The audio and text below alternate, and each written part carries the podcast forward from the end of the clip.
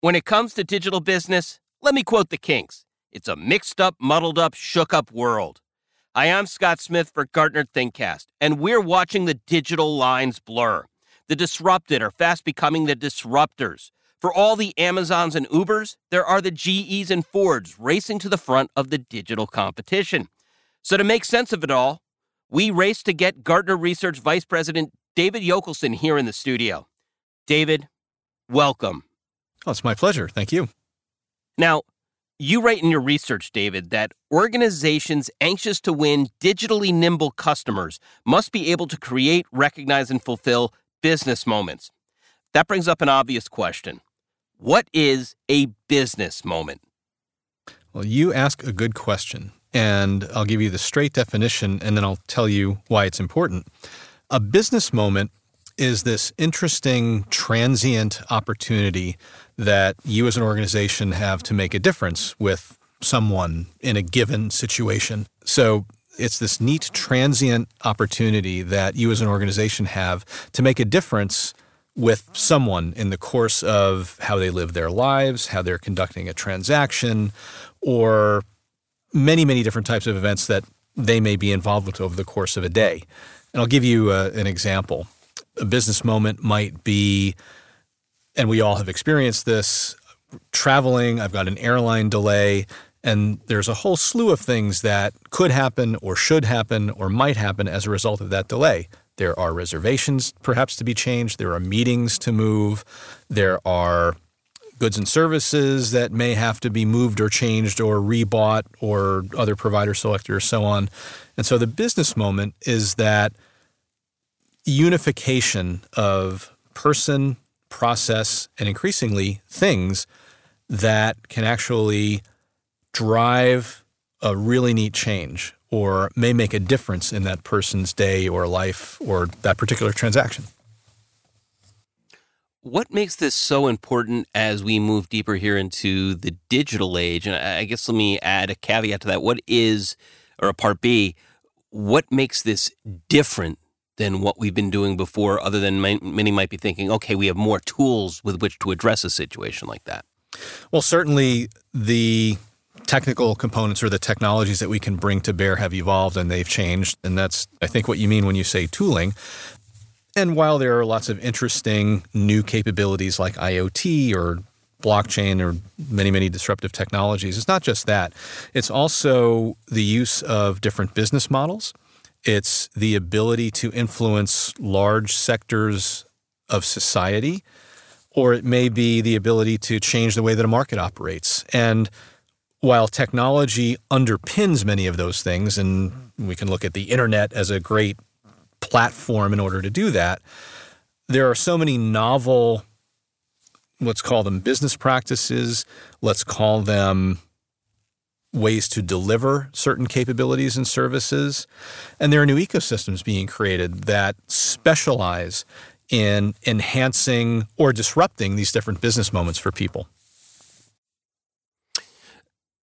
I mentioned at the outset that the idea of eh, starting the line is starting to blur between digital disruptors and everybody else. So we've seen, of course, GE has had a whole campaign of going digital, but we've also seen many of the traditional car makers now trying to jump up to the lead. I think Ford is considered now moving into one of the leadership positions on self-driving vehicles. And I recently saw uh, one of the larger energy companies in the world is looking at automated cargo ships. All that said, you say that the digital disruptors like the Amazons, the Ubers, Airbnb, for instance, have a big advantage here. How so?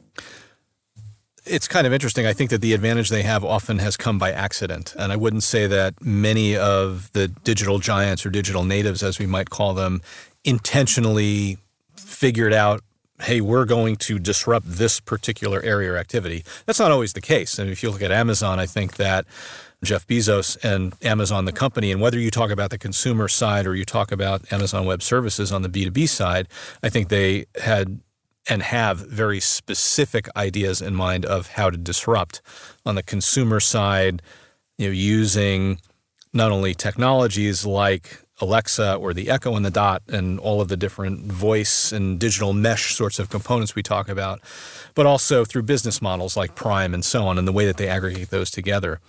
But uh, I think that the advantage that the digital natives and digital giants have is that they sort of inherently have created digital platforms, number one. So, because of their, I'll create a word, digital nativity, think of it that way, they came into being possessing platforms that were automated, that didn't involve offline activity didn't tend to involve paper. And I'm, I'm being a little bit archaic, you know, to talk about it that way, but they come digitized. Let's think of it like that, number one.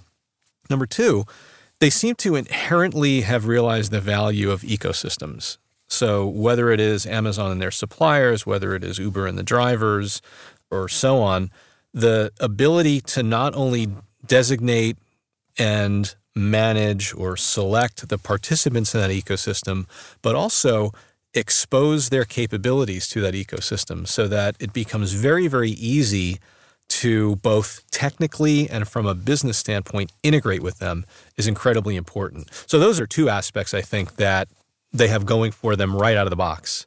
Third one, in many cases, is legions of adoring customers or fans. And obviously some of them are going through their troubles right now. I'm using Uber as an example, just as they're being sued and going through some you know, really awful and horrific management issues that I won't even get into.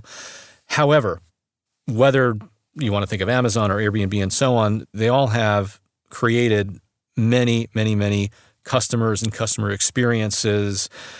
And because of that, it becomes almost an entity that builds on itself and has its own gravity. So that's clearly important as well. And yet, I'm seeing a little bit of a retrenchment. A good example being Amazon is actually opening a brick and mortar store. So it seems like there's been a, a not I don't want to call it a correction, but a little bit of a, a different twist on where we thought they were going to go. So I, I see. Uh, I'll let you make the, the point on that, and then I'll follow with my question. Yeah, I'm, I'm jumping up and down virtually and, and realistically here in the booth because even if you look at the brick and mortar store, the bookstore that Amazon is creating. So, just a little bit of background Amazon's created or will be creating about seven of these brick and mortar bookstores. And you rightly asked, they got into business to begin with to be electronic. But I think they're even disrupting the physical store. So, if you look at the way that these stores are laid out, for those that are well, you're listening all over the world, but I live in New York, and in New York City, there are going to be two of these stores. So when you walk into one of those stores, first of all, the books are all displayed face out rather than sideways. So you see the binding. So you're able to see the art, you're able to get that much more of an experience. The books are grouped not only by subject, but by rating and by review. So Amazon is able to deliver in the physical store a notion of what books are most popular, who's selecting what, and not only overall, but in that particular geography. So they're taking that physical store experience and they're picking up on that business moment of somebody going and looking for a book physically and disrupting that.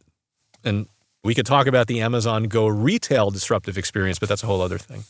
Okay, so if they're not only disrupting the industry, but now disrupting, you might even say, the home turf of the competition, can their traditional operations ever catch up?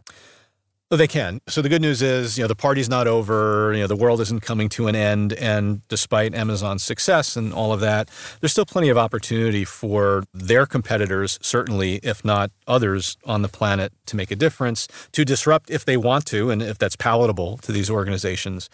And so the easy example is to look at somebody like Walmart, who's still obviously a going concern, did an acquisition of a company called Jet to the tune of something like $3 billion not that long ago. And that combination certainly wants to try to disrupt what Amazon is doing and take its customers away, in part by trying to be as good or better at the pick, pack, ship, and those sorts of capabilities as Amazon is, and that delves into the warehousing and distribution management and so on. But there are also other business moments that other competitors can address. So Amazon sells lots of different types of products they're becoming increasingly good at getting between consumer brands and the customer through products like the Echo and the Dot and the Tap and so on. But that doesn't mean that those same brands can't find other means to engage with customers. And they can go and select those business moments, whether, for example, it might be at a convenience store where they have a product, or there might be an engaging web application or a communication that they can create with the customer. So they can go and build and create relationships that are as good or better. They just have to want to do it. So, how do you do it? That's a conversation for another time. So, join us when we resume our ThinkCast conversation with David Yockelson on an upcoming segment. David is a research vice president on the tech go to market and sales strategies team at Gartner. Do you want to make sure you get part two as soon as we release it? Then subscribe to Gartner ThinkCast at iTunes, SoundCloud, Stitcher, or Google Play.